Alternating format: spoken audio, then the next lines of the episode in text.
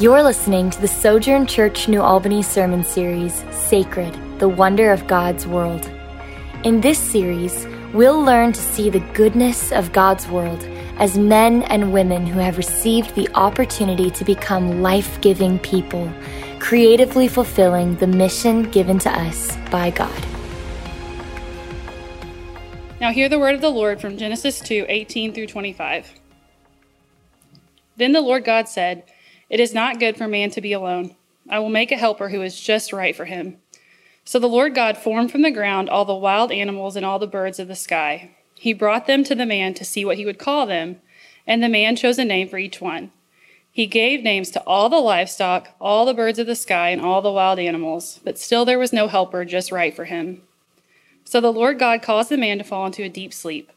While the man slept, the Lord God took out one of the man's ribs and closed up the opening. Then the Lord God made a woman from the rib, and he brought her to the man. At last, the man exclaimed, This one is bone from my bone, and flesh from my flesh. She will be called woman, because she was taken from man. This explains why a man leaves his father and mother and is joined to his wife, and the two are united into one. Now the man and his wife were both naked, but they felt no shame. This is the word of the Lord. Good morning, Sojourn. Peace be with you. Uh, my name is Stephen. I'm one of the pastors here at Sojourn, and our mission here at Sojourn is to reach people with the gospel, build them up as the church, and send them out into the world.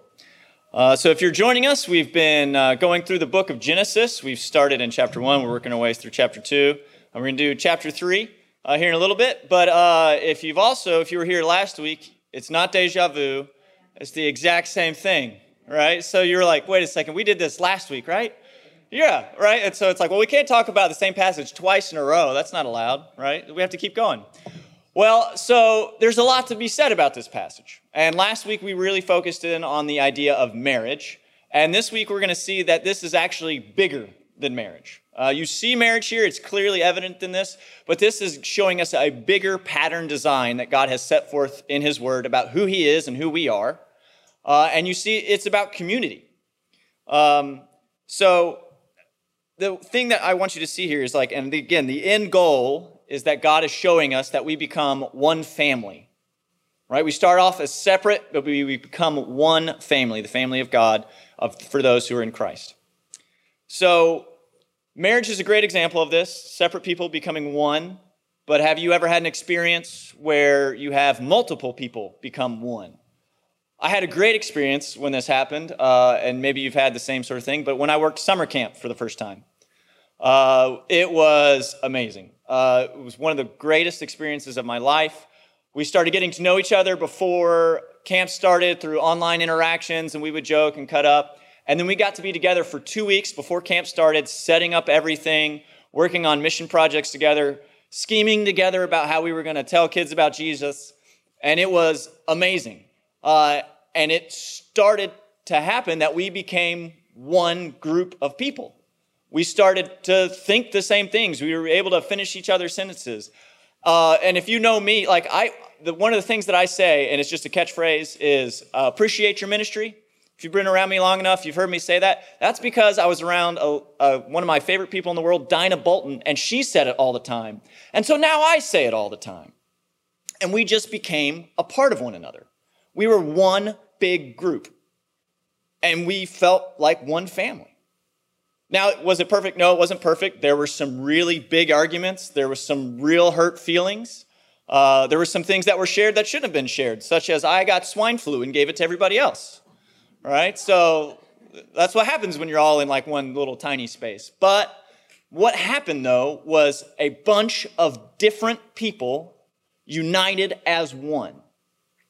And we see that sort of pattern, like this is God's end game, that we, a bunch of different people, unite as one body, as one building, with Christ as the head and as the cornerstone. And so this, this unity is what you see in, Ephes- or, uh, in 1 Corinthians 12, where it says there is one body, but it has many parts. But all its many parts make up one body. It is the same with Christ. We were all baptized by one Holy Spirit, and so we are formed into one body. It didn't matter whether we were Jews or Gentiles, slaves or free people. We were all given the same spirit to drink. So the body is not made up of just one part, it has many parts. And so I think we all like this idea of unity. We do. We genuinely like unity. I think the problem is that embedded in this idea of unity is this idea of diversity and this idea of difference. And I don't think most people would articulate it this way, but it seems that we're looking forward to God bringing unity because then God will fix our differences. And what we really mean by that is when God finally unites us all, people will re- realize like the right way is my way. Right? Our differences will be fixed because everyone will be and think like me. And and what I want you to see this morning is Jesus did not come to fix the problem with differences, and he didn't come to fix the problem of diversity with unity. He came to unite us. And so, as we look through Genesis 2 this morning, I want you to see that this idea that we have unified diversity, right? We have unified diversity, and it's not a sin problem. It was God's design from the very beginning. And so here's, here's the big thing that I want you to see the big picture, the thesis statement. You ready? Write it down. God's glory is found in unified diversity. Right? God's glory is found in unified diversity. So, first, let's look, uh, we see as God is a God of diversity. So, you see in that first part, it said, The Lord God is not good, for the Lord God said, It is not good for the man to be alone.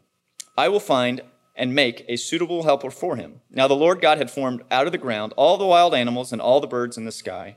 And he brought them to the man to see what he would name them. And whatever the man called each the living creature, that was its name. So the man gave names to all the livestock, the birds, the sky, and all the wild animals. But for Adam, no suitable helper was found. So the Lord God caused the man to fall into a deep sleep, and while he was sleeping, he took one of the man's ribs and then closed up the place with flesh. Then the Lord God made a woman from the rib he had taken out of the man, and he brought her to the man. So, first, I just want to kind of acknowledge as we're talking through this this morning, I'm using the word diversity, and that is a highly politicized term. Right? So, a lot of people, it's either a great term, it's a wonderful thing, or it's something to be kind of nervous about. And so I want to acknowledge this morning when I'm using that, I'm using it as a broad term to mean the abundance that God has created. Right? So let's think about like God created diversity when he created trees. He didn't make one kind of tree, he made an abundance. Right? He didn't make one kind of star, he made billions and billions of stars. He didn't make one kind of animal, he made millions of animals, right? So this is a good abundance. So diversity is a good thing. And and he made humans diverse from the very beginning. Right? So let's look at this pattern. Right? And he says to Adam, right, it isn't good for you to be alone. So then he brings all the animals before him and he says, okay, none of these are suitable helpers. And then he says, so I'm going to make something that's like different from you. Right? And here's an, another interesting thing. What he does, it says he takes his rib, right? It's really not his rib. Like the translation is he takes, it's like an architectural term. It's like he takes his side. So he's kind of, he clefts him in twain right? And takes one side of him and he multiplies him. He diversifies Adam, just boof, right? And notice that he doesn't clone him. He doesn't just say, hey, Adam, we're going to make another, we're going to make Steve, right? Adam and Steve.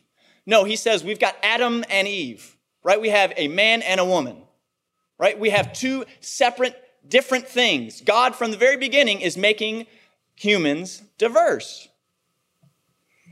right? And he is showing his glory by creating this diversity. And we see this throughout this pattern of God making diverse things throughout the rest of Scripture, right? You think about what happens with Noah, right? Noah is commanded, all right, you take your people from the boat and you go out and you spread out, right? And you, you take dominion in different places. And when you take dominion in different places, you're going to create different cultures based on where you live. That is diversity. And guess whose idea that was? That was God's idea. Think about the Tower of Babel, right? So God says, This is not good. They are uniting for sinful purposes. So I'm going to give them what? Different languages. So, like, think about it. That's God's response to sin is different languages, but God does not make sin with different languages. He is creating diversity with different languages. It is a good design that God put in place to keep sin from abounding. So God, he just, again, throughout scripture, he keeps creating things new and different and beautiful. So God is a God of diversity. We see that. And, and we, we intrinsically know this. We like diversity, right? Imagine if there was only one ice cream flavor. right? We'd be like, uh, uh, uh. Or imagine if there was only one movie to watch, or if there was only one song to listen to, right? We, we intrinsically like diversity. It is, it is ingrained in us because we are made in whose image? God's image, and God is a God of diversity. But diversity, like any good gift from God, can be used in ways that God didn't intended it to be used, and it can go sideways. So, diversity, right, with Adam and Eve, it is meant to unite and multiply. Diversity is meant to unite and then multiply, but we can use it to separate and conquer. And so, anytime that you use diversity to say, you over here, you over here, and now we're going to try to conquer each other or put each other down, we are now using diversity as a weapon. And so, diversity is meant to be a gift to unite and multiply. And when we use it as a gift to conquer and divide and conquer, where you're not using that gift the way that God intended it to be used. So, you have diversity without unity creates factions, which create chaos. And we have just seen again, who is God? God is not a God of chaos. Right? So, if you want to have diversity the way that God intended it, you have to have diversity with unity. So again, let's let's go back to this passage. We're going to see the pattern that God is creating diversity with the intention of different things being united. So God is the God of unity. Then the Lord God made woman from the rib he had taken out of the man, and he brought her to the man. And the man said, This is now bone of my bones, flesh of my flesh. She shall be called woman, for she was taken out of man. That is why a man leaves his father and mother and is united to his wife, and they become one flesh. So again, notice he diversified. He said there's one man, and now we have man and woman, right? They're diverse. And if you see, right, and you look back at Genesis 1 27, you see that this diversity is a reflection of who God is in the Trinity, right? Father, Son, and Holy Spirit. We have a reflection in humanity of who God is by our diversity. But we also have a reflection of who God is by his unity with the way that, and this is fascinating me, I never saw this until I was looking at this passage this time. What happens that God says, hey, I'm going to make Adam and Eve, boom, two. And what is the point of their two? He says, and they shall leave their father and mother and come back together and become one. And this is, it's a pattern that you see throughout Scripture where there, there's, there's multiple things made and then they come back and they make one. And this is what I'm trying to say. This is the end game of God has made all of us different, unique individuals, and we have all spread out over the face of the earth, and He's bringing us back together to be one body. Right? This is a pattern. This is not something that God was saying, oops, I'm going to have to figure out how to fix that. This was the design from the beginning. This is before the fall. And so I just want you to see like this pattern. This is something that God is this idea of unity from different things is throughout the scriptures. So Galatians 3:28. There is neither Jew nor Gentile, neither slave nor free, nor is there any male nor female, for you are all one in Christ Jesus. Psalm 133 1. How good and pleasant it is when God's people live together in unity.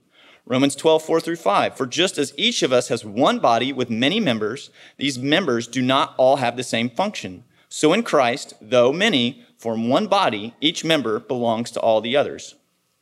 Unity is beautiful. It is a characteristic of God. And God made Adam and Eve to be unified as one because he made them different. And this is such a striking idea that he made these things different to be one. And so, just like diversity, though, unity can be used in ways that God did not mean it to be used. We always think unity is great unless you look at the Tower of Babel, right? Let's go back to this story that happens in Genesis chapter 11. They are united, they have one language, they have one purpose, right? We are going to build this tower and make a name for ourselves, right? It is a sinful desire to say, God, we don't need you. We will do this ourselves. And God looks at it and he says, You know what? They could do anything. And he's like, And as a matter of fact, the last time this happened in chapter uh, 7 with that Noah guy, I had to flood the place. So, no, we're not doing that this time. And he gives them separate languages, right? So he says, right, there is unity here that is not good. Right? It is it is all the same. There is no room for differences at the Tower of Babel. And God says, we're not doing that. Right? The goal was for you to spread out. Right? So we're going to have one giant human family right? That is one, but not one for sinful purposes, right? And you can see that throughout history, how many times groups and cultures have come together for sinful purposes. They have united for things that are inappropriate and against God. Right? So unity is not just a, oh, it's great to be unified. There has to be u- diversified unity. Diversified unity, easy for me to say. Like, God is a God who is glorified by unified diversity. So, in our church setting, if you want to think about it, right? Diversity without unity, right? So, if there's lots of different things with no unity, in a church that creates factions, right? And that causes what we would call in my home church uh, a church plant, right? Which is now called a church split, right? But it's, oh no, we're sending them out because we can't be unified, right? So, in a church setting, Diversity without unity creates factions, right? So then you think about the flip side of that. Well, what is unity without diversity? Let's all be one. Let's all be the same. Let's not have any differences at all. That is a cult, right? We're all wearing the same shoes, the same robes, and drinking the same. It's like, no, we're not doing that, right? So we don't want to have diversity with no unity, but we certainly don't want to have unity with no diversity. So if God is a God who we see who he is by unified diversity, right? So what do we call unified diversity? University. No, we call it harmony, right? When there's unified diversity, we have harmony. And if you want to think about it, it's, it's like a symphony, right? If you had diversity, just straight diversity, everybody playing what they wanted, whenever they wanted, at any time, that is going to grate your ears right? And that is not something that's beautiful. At the same time, if you had unity, which is everybody plays the same note at once for the whole time, right? That is going to be monotonous. But if you have harmony of different instruments playing unified music from the same piece of music with notes that blend together, you're going to have harmony and it's beautiful. And so we see that God is a God who is glorified by unified diversity, or God is a God that is glorified by harmony. So, again, if we look at this passage and we want to see who God is by the way that He's designing the world, you see that this one, right, one man becomes Adam and Eve, and those two become one with a point of multiplying out to fill the earth and then if you follow the pattern of Genesis, this is fascinating to me. If you follow the pattern of Genesis, then you have this focus that comes back to Noah, one man, then it spreads out, and then it focuses back in on one, the Tower of Babel, and then that's spread out. And then you come back to this man of Abraham, that's one. He has one family that spreads out, and that family becomes disunited. Right? And then, but that one family creates one king, right? But then that king is spread out and then you have all these, and it keeps this one becomes many, many becomes one, and it doesn't quite ever work the way it's supposed to because there's all these factions that keep happening. And yet there is the one who comes, who is able to perfectly unite all these different factions. And that's Jesus, right? He is the head, He is the cornerstone. He is the way that all these different things will finally be able to be unified in harmony right? Not saying we all have to be the same, not saying that we all can be whatever we want to, but that we can be the unified diversity that God has made us to be, right? And so then what's the goal of this is to become one in Christ. And this is what's also fascinating about this is this idea of the whole New Testament, Paul's writing, he's talking about unity in Christ, but unlike other religions, this isn't you lose yourself. So if you think about it, Hinduism, Buddhism, what happens is the goal is oneness with Brahma, oneness with the universe, right? And the idea is you lose all sense of yourself. You are no longer you, you are just wrapped up in this thing, and your sense of self is totally gone. But that is not what happens with Scripture, right? You are 100% united with Christ and part of his body and united with him, but then you're also 100% you right? So this is entirely different than any other religion in the world, this oneness that creates space for you to be entirely yourself. So it's unified diversity. Now, the other thing that you have to notice, though, is what Jesus is saying about this is he's, he's not saying it's not like you and I will just be united. And then just you and the, like Jesus and this other person will be united. It's not just one way with God, it's actually the unity of the body. Right? So think about this in John 17, right? Jesus says, Holy Father, protect them by the power of your name, the name you gave me, so that they, meaning the disciples, may be one as we are one. And that notice when Jesus says the greatest commandment, right, is to love the Lord your God with all your heart, soul, mind, and strength, that he follows that up, and this is a fascinating phrase where he says, the second commandment, the second most important, is like the first. How so, Jesus? How so is the second commandment to love your neighbor like the first? Well, think about it. When you love the Lord your God, right, you give yourself to him. It is a giving of self, right? And what happens with when we love our neighbors as ourselves? We give ourselves. We become one with God and we become one with each other. And so, this idea of unified diversity is this beautiful dance that follows giving and taking, right? And it's what the followers of Christ do to become one with one another. We are one with Christ and one with one another. And I, that is such an important and beautiful detail of the story that God is crafting in our lives. So, God is a God whose glory is found in unified diversity. His glory is found in harmony when we work together. So, practically speaking, what does unified diversity look like in our church? There's lots of different things to talk about here. Lots of different things. We could go lots of different directions. But I want to talk something that's like really simple. Uh, and that is simply like, what does it look like to have unified diversity with people of different relationship statuses? I mean, think about like right now, if you look around the room, most of us are married with kids or married who've had kids, right? And notice last week we had a whole sermon, right? It's, it's on marriage. And so, what would it look like if we were a church that had unified diversity in our relationships? Right? A lot of our a lot of our events are based on like family events, right? Where we've got kids events, right? So how do we say we honor and value singles, whether that's never married, whether that's widowed, whether that's divorced? How do we create space to say we want you, we value you, we want to be united with you? Right? And one thing that, and this is where I can see where we haven't done this, is, and I've heard this conversation multiple times, is somebody will say, you know, I was talking to somebody who was married and they said, well, you just don't get it because you're single. You just don't get it because you're, you've never had kids in this day and age. Like, and it's this sense of like, because you're not like me, you have nothing to offer to me. And what I'm trying to say is, what would it look like to say, you know what? I am so thankful you're not like me because you can see it in a way that I can't.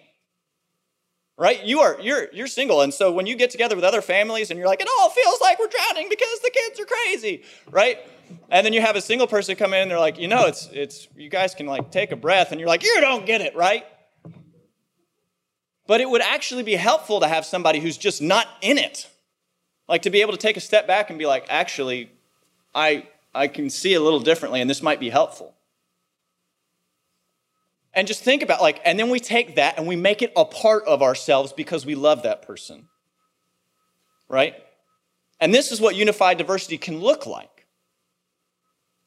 And so, my hope this morning is that we do that in all areas of our lives. But in particular, I really want to focus in on just like maybe this morning you can think about how can you be unified with people who have a diverse or different relationship status than you do. So, unified diversity, it's a beautiful thing. It is a God given gift because it is what God is, who God is. He is unified diversity in the Trinity. And so he has created us to be, at the end, unified diversity in the body of Christ. And we celebrate that. We celebrate that unified diversity every week with communion. On the night that he was betrayed, the Lord Jesus took a loaf of bread, and when he given thanks, he broke it. And he said, This is my body, which is for you. Do this in remembrance of me. In the same way, after the supper, he took the cup, saying, This cup is the new covenant in my blood.